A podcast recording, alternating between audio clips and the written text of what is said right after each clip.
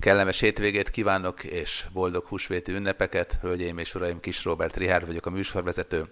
Az elkövetkezendő egy órában először elmegyünk a Húsvét szigetre, utána pedig sok más egzotikus, gyönyörű kis szigetre viszem el önöket. Tartsanak velem! hiszen azért az elmúlt több mint 20 évben itt az Inforádió világszámban már nagyon sokat meséltem a különböző húsvéti hagyományokról. Nekem egyébként a világ fantasztikus húsvéti, izgalmas szokásai kapcsán, már ahol ünneplik a húsvétot, egyébként eh, Kalotaszeg környéket, tehát ez ugye egy régió, Kalotaszent király az, ami leginkább eh, érdekes volt számomra, és, és megható volt látni a fantasztikus eh, népvisetbe öltözött sokadalmat, az igencsak izgalmas locsolkodást, tehát tényleg egy klasszikus kalotaszegi húsvét szerintem azért az páratlan, de hát sok helyen tartják még közép-kelet-európában a hagyományokat, meg hát a németek is, ugye honnan állítólag félrehallás miatt a húsvéti nyúl eljövetelének legendája is származik. De mi most a húsvét szigetre megyünk, mert hogy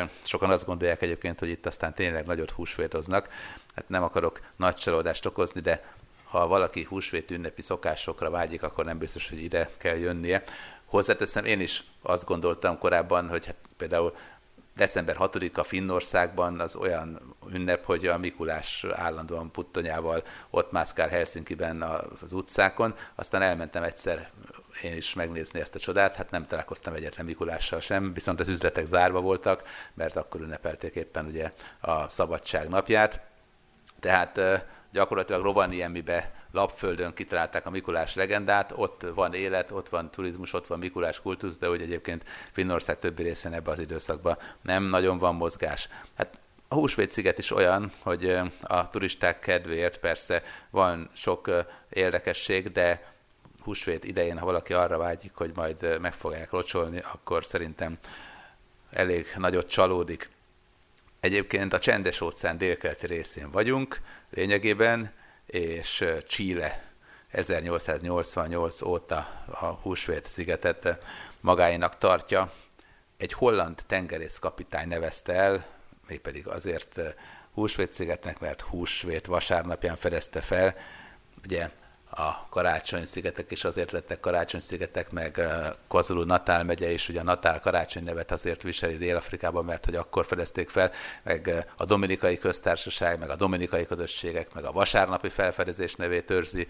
Hát ezek a felfedezők ugye nem biztos, hogy mindig nagy fantáziával neveztek el földrabokat, hanem jóval egyszerűbben.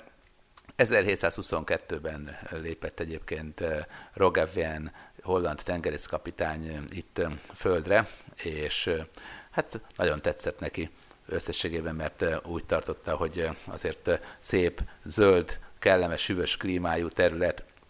A sziget nagyjából, hát majdnem fele, több mint 40%-a egy nemzeti park lényegében, meg világörökség része is, mert hogy a 900 fennmaradt kőszobor, monumentális kőszobor itt található, de Húsvét szigetet, ami lényegében egy sziget, meg mellette lévő zátonyok sokasága.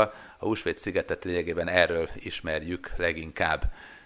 Polinézek lakják, ami azért érdekes, mert idáig el tudtak jönni a kezdetleges hajóikkal is. Az már a Heyerdár expedíció bebizonyította, hogy nagyon komoly utakat tudtak a polinézek megtenni, és a genetikai vizsgálatok meg azt igazolták, hogy bizony polinézek ők is, és az időszámításunk szerint első évezred elején telepettek itt meg, és komoly számban utána jelentős kultúrát létrehoztak. Nagyon sokat vizsgálták a kőszobrokat, rengeteg legenda fűződik ezekkel kapcsolatban, itt szinte mindegyikhez, és hát jelentős vonzerő is. Kellemes éghajlatú a sziget, nem csak a felfedező gondolta ezt, hanem általában tényleg kellemes az éghajlat, de Egyébként nyilván a legendás szobrok is vonzák a látogatókat. Hozzáteszem, a helyiek, a polinézek úgy hívják, hogy, hogy rapanúi nyelven azt jelenti, hogy a világ köldöke, meg a égre néző szemek, ilyen költői elnevezésekkel illetik a szigetüket, de egyébként Rapanui, így találkozunk vele leginkább Rapanuinak mondják. Hogy miként jöttek ide az első betelepülők? Nos, hát vannak ezzel kapcsolatos legendák. Úgy tartják, hogy 30 méteres, nagyon magas, hatalmas hajókon több száz emberek érkeztek. Hát persze a legenda mindent megszépít, meg a csatában is egyre többen volt az ellenség soraiban mindenki, tehát tudjuk, hogy ezek hogy működnek, de azzal együtt az kétségtelen, hogy valóban hajóval érkeztek, de hogy mekkora volt ez a hajó, az persze kérdéses. Minden esetre elég hamar benépesítették a Húsvét szigetet.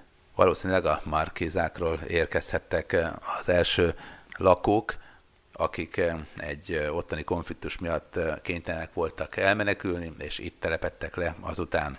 Egyébként meg is vizsgálták, és nagyjából 6 hét alatt lehetett a tengeren eljutni a Húsvét szigetre onnan.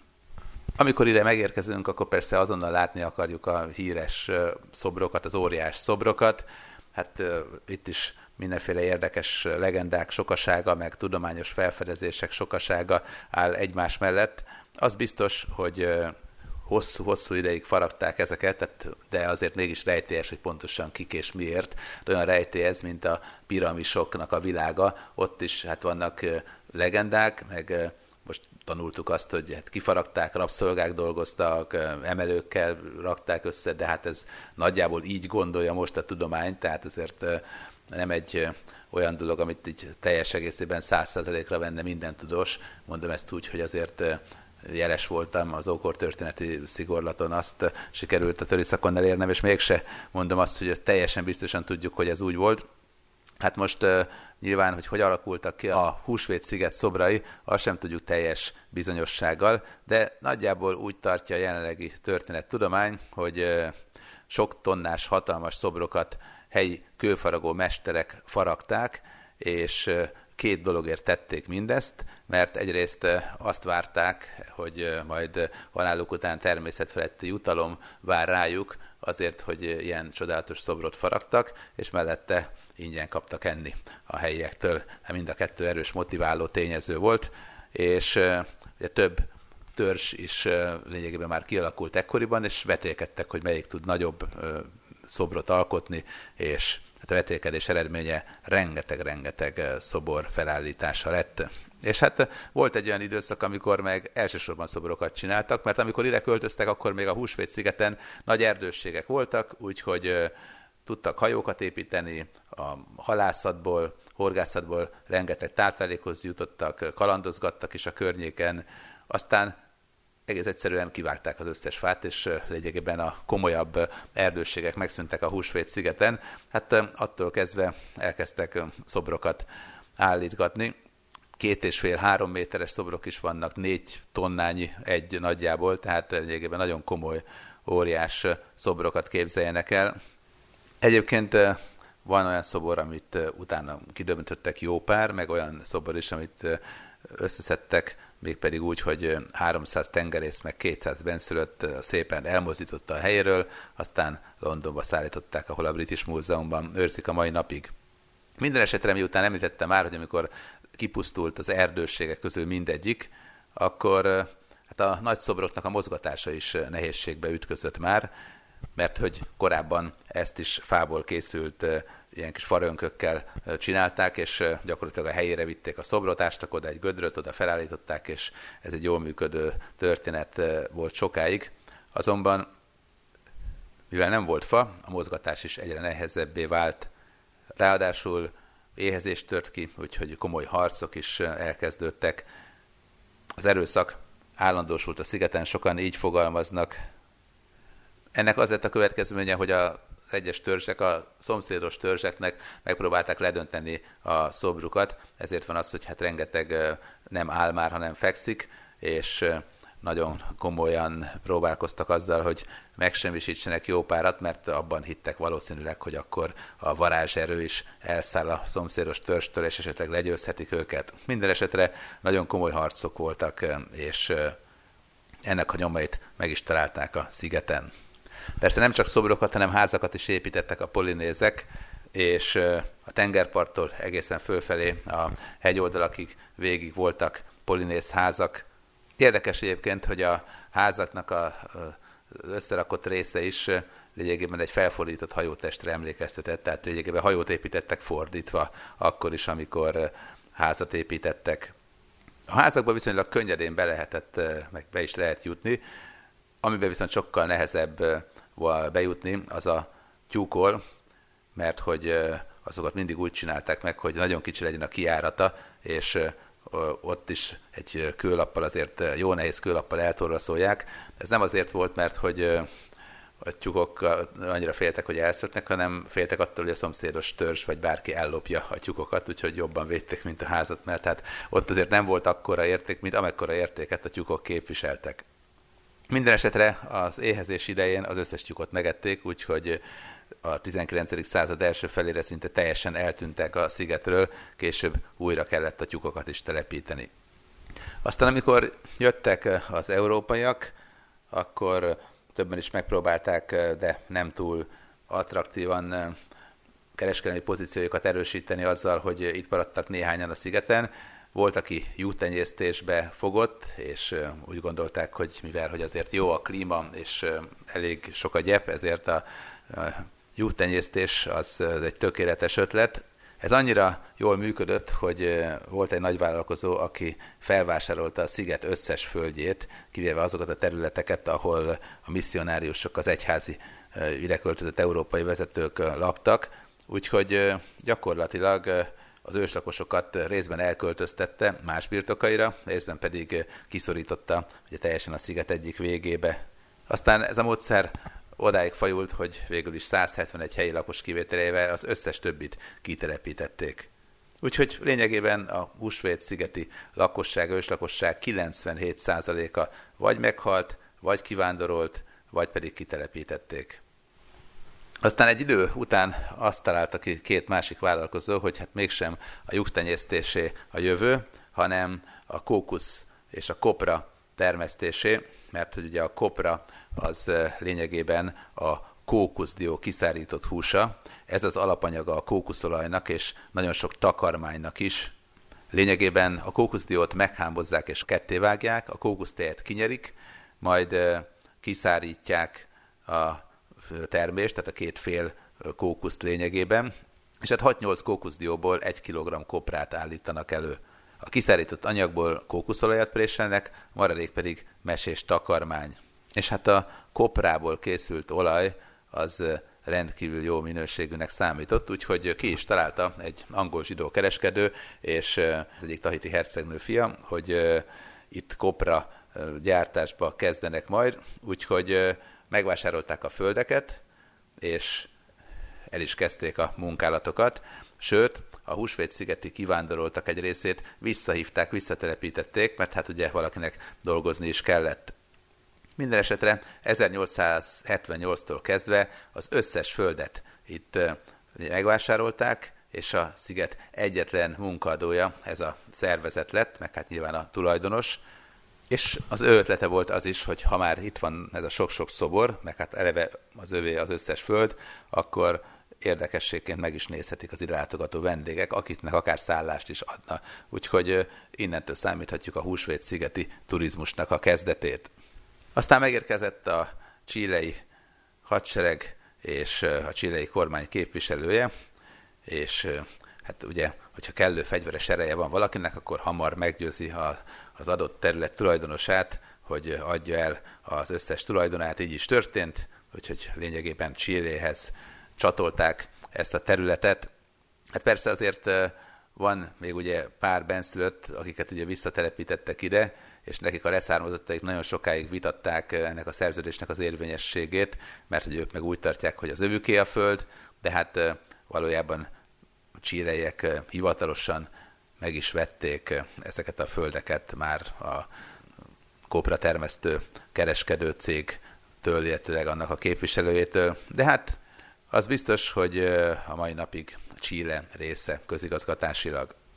Egyébként ezek a régi történetek, hogy kitelepítették az őslakókat, és megvette valaki a földet, aztán utána megvette tőle a csilei kormány, ezért a mai napig konfliktusokat gerjesztenek, mert hogy talán tíz évvel ezelőtt is volt egy olyan összetűzés, amikor a néhány megmaradt benszülöttnek a leszármazottja, és a helyi hatóságok azok olyan szinten összekülönböztek, hogy területet foglaltak el lényegében az őslakóknak a leszármazottai, és hát lényegében de nem nagyon lett megoldás azóta sem, mert hát persze nem adták vissza nekik.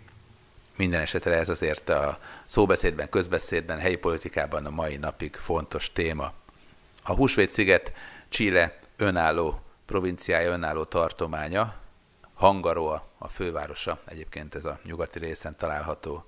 Nagyon érdekes a Húsvét-szigeti kultusz, a madárember kultusz. Ez egy ideig élt. Ugye hát már meséltem arról, hogy elméletileg a különböző klánok fölépítették a szobrot szintén kultikus okokból, és sokat dolgoztak ezen mesterek élelemért, meg túlvilági jutalom reményében, de a madárember kultusz azért volt érdekes, mert hogy egy nagyon furcsa szertartással választották ki azt, hogy ki legyen éppenséggel a törzsi vezető, és ez azért volt jó, mert az összes törzs elismerte öt vezetőnek.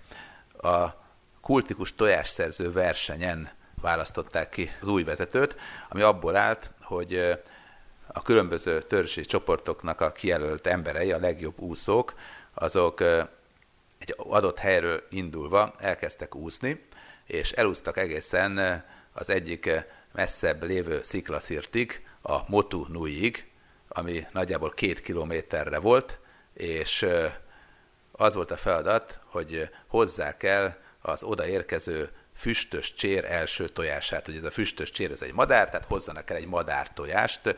Hát nyilván mindig egy adott időpontban indultak, amikor tudták, hogy már biztos, hogy van tojás, és hát elindultak az úszók, és aki elsőnek kaparintotta meg, és biztonságosan visszahozta, ami hát szintén nem volt egyszerű, mert nem mindenki hagyta.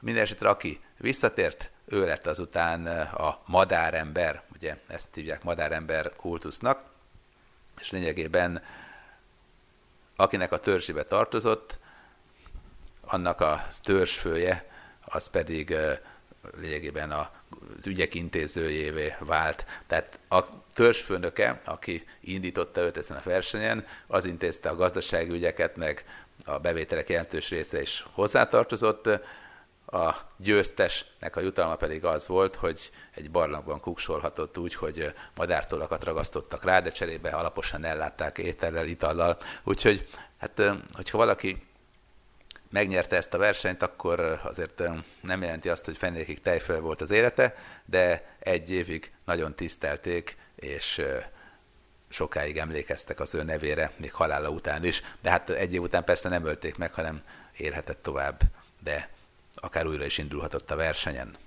Amikor már nagyon sok keresztény misszionárius dolgozott itt a szigeten, akkor ez a kultusz már nem a törzsi vezető kiválasztása volt, hanem megmaradt, de egyfajta látványosságá változott. Úgyhogy a madárember lett a vallási vezető, meg az ő törzsének vezetője pedig a gazdasági ügyintéző egy évre, és olyan értelemben mindenképpen jó volt ez a tojás megszerző verseny, hogy felváltotta a harcokat, meg a háborút, tehát mindenképpen eredményes volt, és hát legalább összeköthetjük egy kicsit húsvéttel olyan téren, hogy itt is tojásokat kellett szerezni. Ha ellátogat valaki a húsvét szigetre, akkor az édesburgonya, az biztos, hogy találkozni fog az egyik fontos ételek közé tartozik, emellett rengeteg halat fogyasztanak, főleg tonhalt, esetleg langusztát még szintén az ínyencek megkóstolhatnak. Itt is nagyon sok tetováltal találkozunk, a testfestés az egy nagy divat általában a polinézeknél, és a mai napig ez él egyébként. A hivatalos fizetőeszköz a peso, de ha valaki euróval vagy dollárral fizet, akkor is elboldogul. Francia Polinéziából is eljuthatunk ide, Peruból is, de Chiléből is, Santiago de Chiléből is rendszeresen járnak járatok.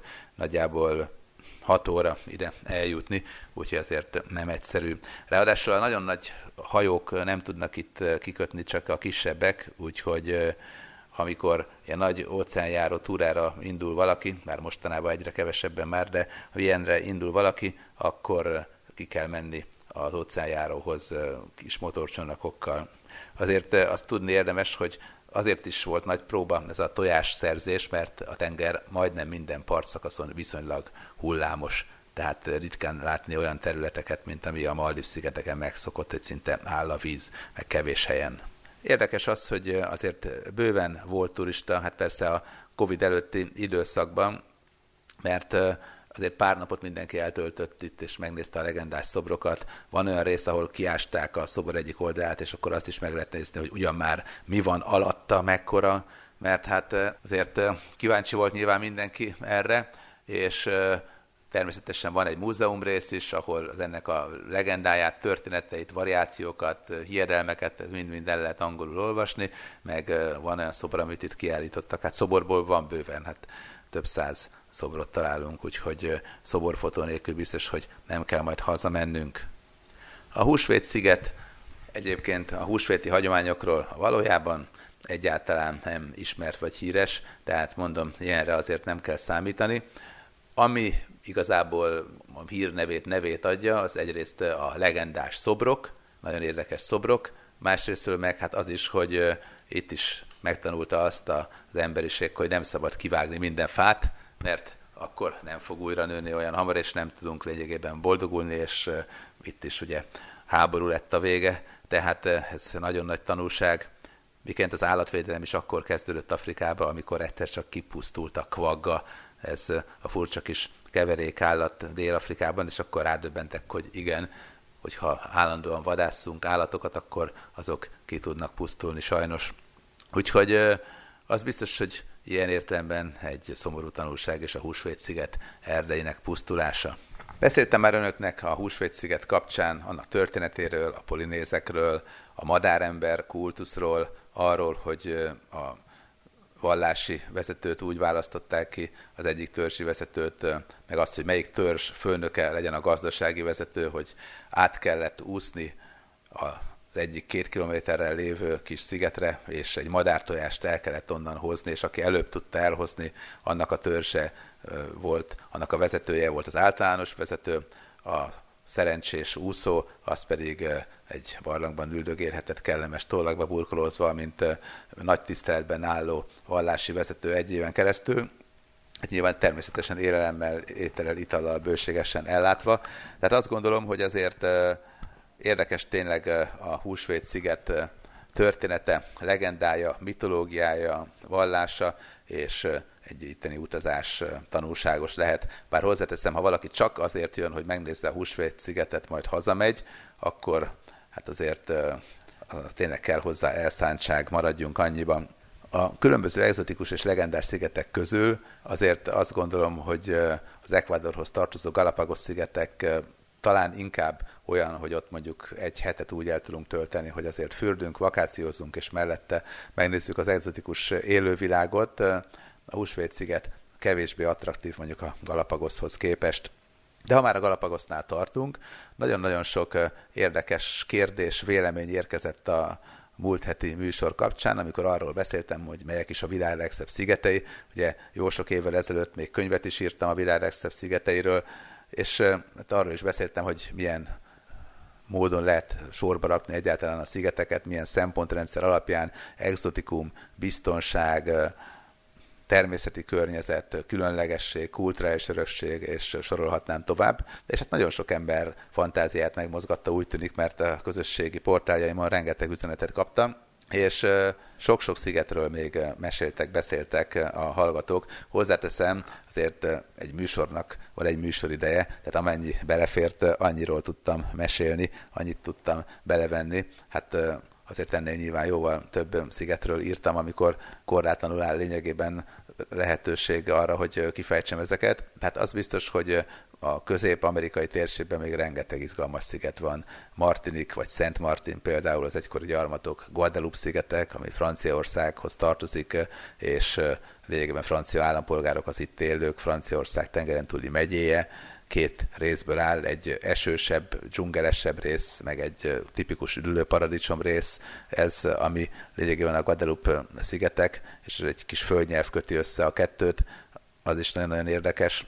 De a Martinik, Szent Martin pedig azért érdekes, mert az egyiknél ugye Szent Martinnál a fele holland, fele francia. A francia rész azért nagyobb, mert versenyfutással döntötték el a hollandok meg a franciák, hogy melyiküké mennyi legyen a szigetből, és a francia futó az gyorsabb volt, nem akartak harcolni, és hát valószínűleg mindenki jobban járt így.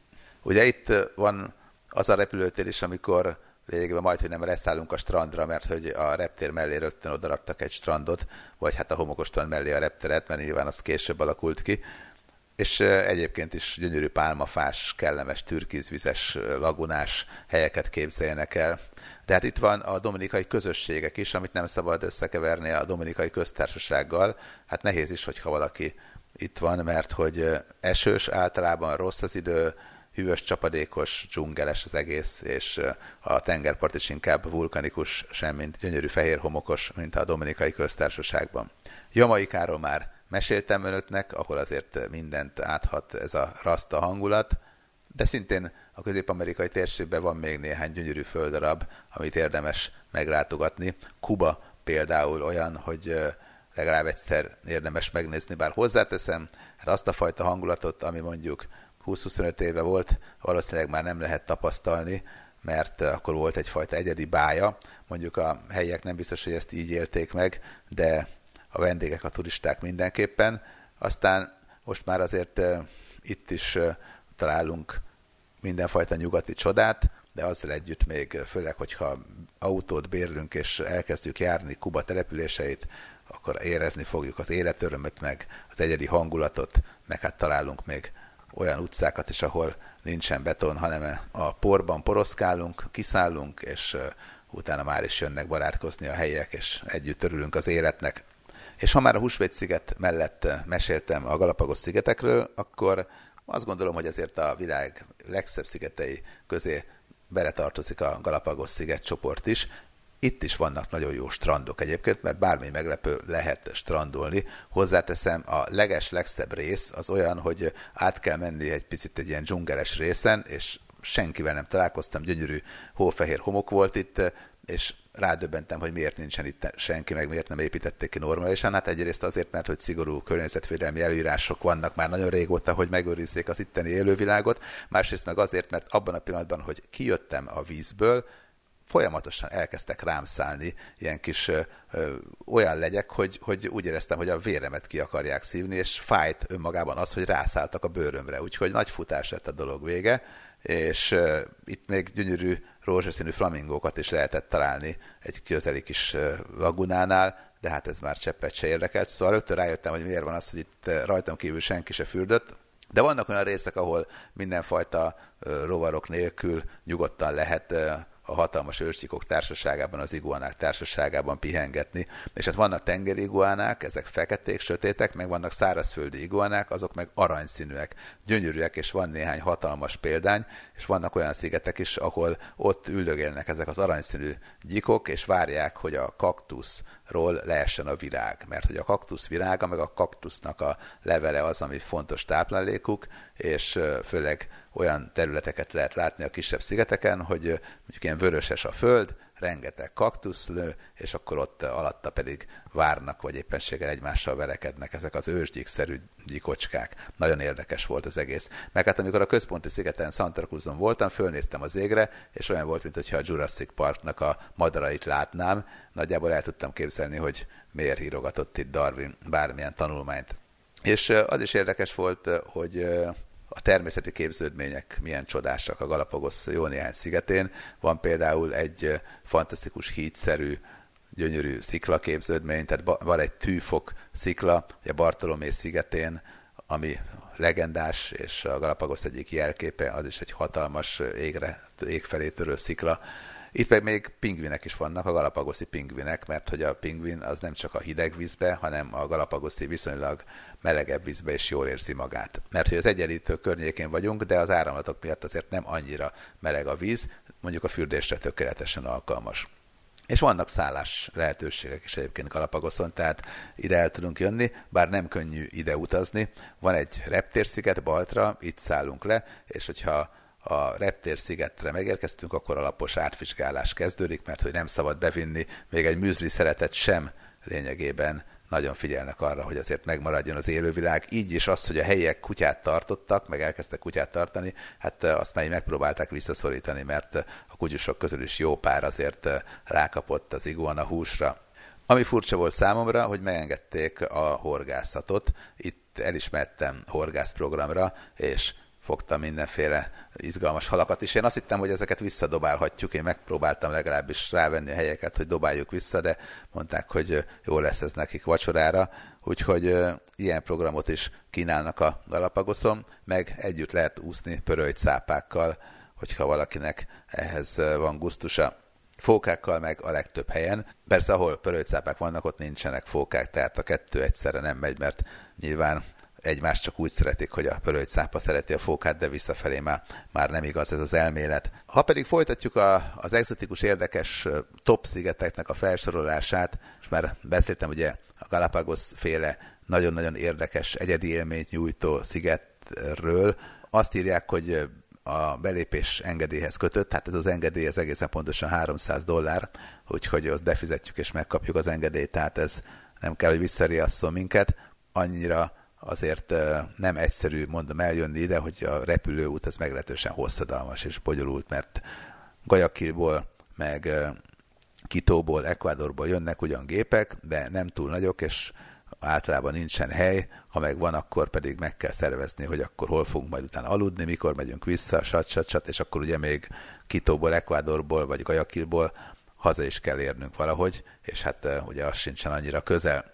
De visszatérve a többi szigetre, nagyon sok hallgatóm kérdezgette, hogy európai szigeteket miért nem soroltam fel. Nyugodtan felsorolhatok európai szigeteket, hiszen jó pár szerepel a könyvemben is ezek közül. Ha azt nézzük, hogy a földközi tengeren hol van olyan sziget, ahol viszonylag homokos olyan tengerpart található, ami fehéres, ha nem is annyira fehér, mint mondjuk a Maldív szigetek gyönyörű korall homokja, de Szardínia szigete például ide tartozik, ennek van egy nagyon szép fehér homokos partszakasza, hát több más helyen is van fehéres homok, meg fehéres kavics, de talán a földközi tengeri szigetek közül, a populárisabb szigetek közül itt a legszebb a homokrész. Hozzáteszem annyira egyedi, hogy tiltják is azt, hogy vigyenek turisták magukkal haza, mert elég sokan rákaptak, és már lassan kezdett fogyni a szardiniai fehér homok. Szardinia egyébként is érdekes. Vannak izgalmas kőtömbök itt, amelyek régi őskori síremlékek lehettek, de a gasztronómia is érdekes. Itt tettem például végtelenített fánkot, amit mint egy slag feltekernek, és úgy készítik el, aztán utána le lehet tekerni, és feldarabolni, és mindenki falatozhat belőle. Gyönyörű erdőket is találunk Szardénián. Én például voltam egy olyan erdőben, ami ahhoz hasonlított, mint amilyen erdőt a Szent Iváni álom feldolgozásában láttam. Tényleg ilyen mesebeli, vártam, hogy egy tündér előtoppanjon. Vannak állítólag Szardinián vadlovak is, és az erdő környékén őket állítólag fel is lehet fedezni. Én nem láttam egyet sem, de amikor ezt felhánytorgattam a helybeli kísérőimnek, akkor mondták, hogy már pedig vadlovak, igenis vannak. Hozzáteszem, készült egyébként jó pár felvétel, de nekem sajnos nem sikerült egyet sem lencse végre kapnom. De attól még Szardinia valóban mesebeli. Igen, csak egzotikus Korzika is, itt is vannak vadregényes tájak, meg szétlőtt különböző jelzőtáblák is, mert azért a helyiek öntudata erős, és a függetlenségi törekvéseik bizonygatásaképpen néha céltáblának használják a kötelező haladási iránytáblát. Úgyhogy ilyen is előfordult régen, de hát mostanában már nem nagyon, meg hát ez a turistákra egyáltalán nem jelent veszélyt, úgyhogy Korzika is egy igazi ékszerdoboz ha már egyébként a földközi tengeri fehér homoknál tartunk, akkor mondom, Szardinia mellett van még egy olyan hely, mégpedig Olaszországnak a déli részénél a Csizma sarkának is a legvégén, amit olasz Maldívnak hívnak. Eljöttem ide egyszer, mert hogy Bari környéket is felfedeztem, meg Porto Cesareot, meg meg Otrantót, az nagyon-nagyon tetszett, és Gallipolit. Ez nem azonos azzal a Gallipolival, ami Törökországban van, ugye a világháborús Gallipolival, de ez egy másik azonos nevű település, és itt van mind-mind lényegében Olaszország csizma sarkánál, és az itteni egyik részt pedig olasz Maldívnak becézik. Ez egyébként nem konkrétan egy településen van, hanem csak egy strandrészt találunk itt. Valóban türkizes a víz, de hát azért természetesen egy picit eufemisztikus az, hogy azt mondjuk, hogy ez most olasz Maldív, és akkor ilyen jótékonyak, kedvesek vagyunk, mert hát azért annyira nem szerintem, de biztos, hogy a nagyon jó strandok közé tartozik, mert hogy türkis színű a víz, kellemes meleg, enyhén hullámzik, tehát a homok azért fényévekre van a Maldív korall homokjától. Minden esetre egy kirándulás mindenképpen klassz, és hát nagy élmény lehet azért az is, amikor utána elmegyünk Otrantóba, vagy Porto Cesaróba, vagy bárhova a környéken, mert tündérjek ezek a városok, és nyáron hihetetlen az éjszakai élet. De hát ez nem sziget, ugye most szigeteket ígértem önöknek, úgyhogy menjünk tovább, akkor a szigetek meglátogatását folytassuk. Kréta, ugye, hogyha azt mondom, hogy top szigetek a világban, akkor azért én Krétát azt gondolom, hogy a kulturális érdekességek miatt említeném maximum, mert sokan azt gondolják, hogy hú, hát tele van Kréta a pálmafákkal. Kréta nem ezért jó. Én imádom, egyébként rengetegszer voltam Krétán. Vannak nagyon kellemes homokos strandszakaszok, lehet vízisportolni, a kultúra és az érdekességek, a látnivalók sokasága az, ami vonzó. Például az, hogy fantasztikusak a városaik. A kis egykori halásztelepülés Ajos Nikolaus például a tóval, ami össze van kötve a tengerrel, valami mámorítóan szép, ha felülről lefotózzuk, gyönyörű kis házacskák, görögös hangulat, elképesztően ízletes falatok a Dolmadesztől a Szuvlakig, és hát az biztos, hogy Ajos Nikolaus mellett van még egy mesebeli városka, Hánya, a régi főváros, a verencei stílusú kikötővel, az álomba illő éjszakai hangulattal, a történelmi nevezetességek közé tartozik persze a Knosszoszi palota, bár hozzáteszem, ez azért nem olyan, hogy, hogy szembe jön velünk a Minotaurus, tehát azért ne csodára számítsanak, de van egy-két éppen maradt freskó. A főváros Iraklion, vagy Herakleon, itt diszkókat találunk, bevásárlóközpontot, meg egy jó kis kikötőt, de azért olyan sok csoda nincsen. Viszont vannak kellemes tengerparti részek, vagy Retimnon például, ahol igazi pálmafákat is találunk, nem csak ültetettet, meg rengeteg nyugágyat és gyönyörű homokos partszakaszt. Ahol valóban őshonos nagy pálmafás strandos részt találunk, azt úgy hívják, hogy Vai, bár hozzáteszem, az meg a világ végén van, mert az a legkülső csücsök, lényegében a legkeletibb csücsök Krétán, és egy részén földút van, mert hogy a természetvédelmi területet azon lehet megközelíteni, és ott egy kis szakaszon van egy kiépített strandrész, ott valóban vannak pálmafák elkerítve, és gyönyörű homokos tengerparti szakaszt is találunk. Hozzáteszem, azért nem akkora élmény, hogy azt mondjam, hogy érdemes mondjuk egy hánya melletti településről megtenni azt a, nem tudom, két és fél órát oda meg vissza, úgy, hogy ott pihenjünk egyet. Én forgattam videóklipet is ezen a részen, és emiatt elmentem, meg korábban is érdekelt Kréta, és sokszor bejártam keresztül Kasul, de hát szép, szép, de mondjuk azért nem biztos, hogy annyira szép, hogy a személyemhez hozzáragasztom a fotóját. Egyébként a déli szakaszra is lehet menni viszont Krétán, és itt barlanglakásokat találunk, meg kellemes homokos partszakaszt. Van olyan rész, ami ilyen vöröses színű homokos rész lényegében Krétának a délnyugati része. Egy kis szigetre át is sétálhatunk akár itt, ez kellemes, romantikus. Akkor van a Szamária hasadék, ami a bátraknak, meg a túrázóknak egy csoda, és hát van egy olyan barlang is, amit megmutogatnak a turistáknak, de hát néhány denevéren kívül azért sok mindenre ne számítsunk. De mondom, Krétán unatkozni nagyon nehéz. Tehát ha bérelünk egy autót, vagy ha a fakultatív programokra elmegyünk, lényegében egy hetet úgy eltöltettünk, hogy mindig valamilyen érdekes dolgot látunk, plusz még mellette vannak nagyon klassz part szakaszok, meg meleg tenger. De hát azért nem a hófehér koralhomok van, úgyhogy közben áll a víz, és türkis színű minden, tehát ezt azért ne gondoljuk, meg hát vannak kopár részek is. Korfu egyébként jóval zöldebb Krétánál, klassz homokos strandok is vannak itt, meg kavicsos, köves strandok is, tehát elég változatos. Itt is bőven van látnivaló, és itt is ilyen velencei stílusú főváros fogad minket, és fantasztikus hangulat. Tehát nem véletlenül szeretjük ezeket a, a görög területeket, de a biztonságról még annyit, hogy szinte tökéletes egyébként, úgyhogy alig hallani komolyabb bűnesetről. Málta klasszikusan arról nevezetes, hogy lényegében mindenhol találunk egy templomot. Ha valaki szereti a gyönyörű templomokat, egyik szebb, mint a másik, akkor Máltára mindenképpen érdemes ellátogatni. Van egy nagyon klassz kis erődrendszer, egy mesebeli kikötő, és igazi kulturális élmény. Ha valaki történelem tanár egy általános iskolába, akkor hát Máltára el kell jönnie. Hozzáteszem, Málta megint nem olyan, hogy képzeljen, ne képzeljenek el hosszú, kilométer hosszú homokos strandokat, hanem egy homokos strandon, ami igazán homokos, az a Szent Pauli Bay, és ez elég zsúfolt. Az összes többi az egy kicsit kavicsos, sziklás, úgyhogy tehát Máltán nem azt csináljuk, hogy most akkor ilyen Dominika hangulatunk van. Azért aki arra vágyik, annak csalódás lesz Málta. Aki azt mondja, hogy akkor megnézek minden templomot, elnézem a nagymester palotáját, kirándulok a szomszédos kis szigetre, megnézem az erődöt, na az jól fogja érezni magát. Ciprus azért is érdekes, mert van olyan apánál szép homokos part, meg Larnak a környékén, elmehetünk Pafoszba megnézni az ókori romokat, megnézhetjük akár a ketté osztott főváros Nikóziát is, tehát itt is van mit csinálni, itt is van homokos, kellemes partszakasz, meg van kavicsos is egyébként, és itt sem fogunk unatkozni, de megint csak azt mondom, hogy Afrodité szikláját például érdemes megnézni, van jó pár kulturális látnivaló, ugyanakkor itt se arra számítsanak majd, hogy 200 kilométeres hófehér homokos strandon a víz fölé benyúlnak a pálmafák, miközben türkiz a víztükör. De attól még Ciprust is nagyon lehet szeretni. A Kanári-szigetek még, ezt rengetegen kérdezik.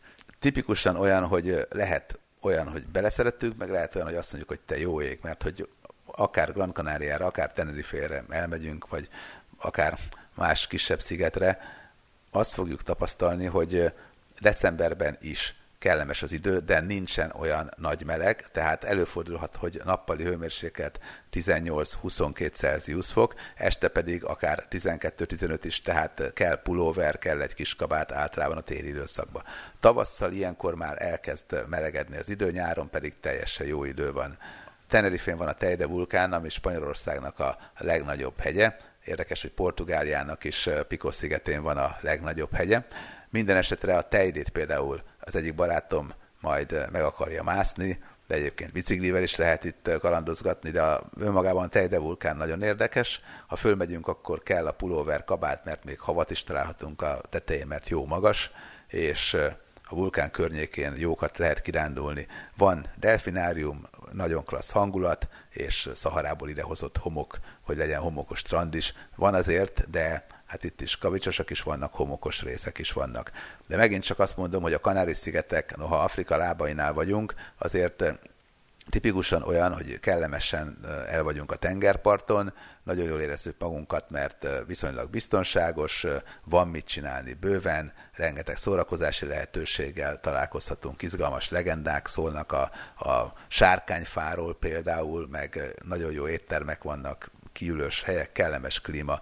Ugyanakkor mondom, ez sem egy fehér homokos, a pálmafa víz fölé hajlós sziget, tehát aki erre számít a Kanári-szigeteken, az megint csak csalódik. Vannak pálmafák, van olyan rész is akár, ami a víz fölé hajol, de hát nem egy olyan atollról van szó, ahol csak mi vagyunk, és nagyon kicsi, és egyik helyről átsétálunk a másikra, és nem tudom, éppenséggel a türkiz víznél polinéz dallamok szólnak, hát ahhoz azért jóval többet kell utazni. De attól még egy remek célpont lehet, csak sokan azt gondolják, hogy na hát akkor csak 5 óra út, és akkor megérkezem már az állam környezetbe, és akkor azt képzelik el, amit láttak a Part című filmben Leonardo DiCaprio-val. Hát nem, az Pipi sziget, ez egy kicsit odébb van, az ugye a dél tenger tájföld Hölgyeim és uraim, önök a világszámot hallották itt az Inforádióban. Meséltem a Húsvét-szigetről, elmentünk szigettúrára, most főleg Európában, de azért voltunk egy kicsit a Galapagos környékén, voltunk egy kicsit Közép-Amerikában, tehát szinte mindenhol. Úgyhogy folytattuk a múlt héten elkezdett top szigetes kis sorozatot. Remélem, hogy ez kellemes kikapcsolódást jelentett itt a húsvéti készülődésben. További boldog ünnepeket kívánok Önöknek, a műsorvezetőt Kis Robert Rihárdot hallották. Segítőtársam Garai Bendegúz nevében is további kellemes rádiózást.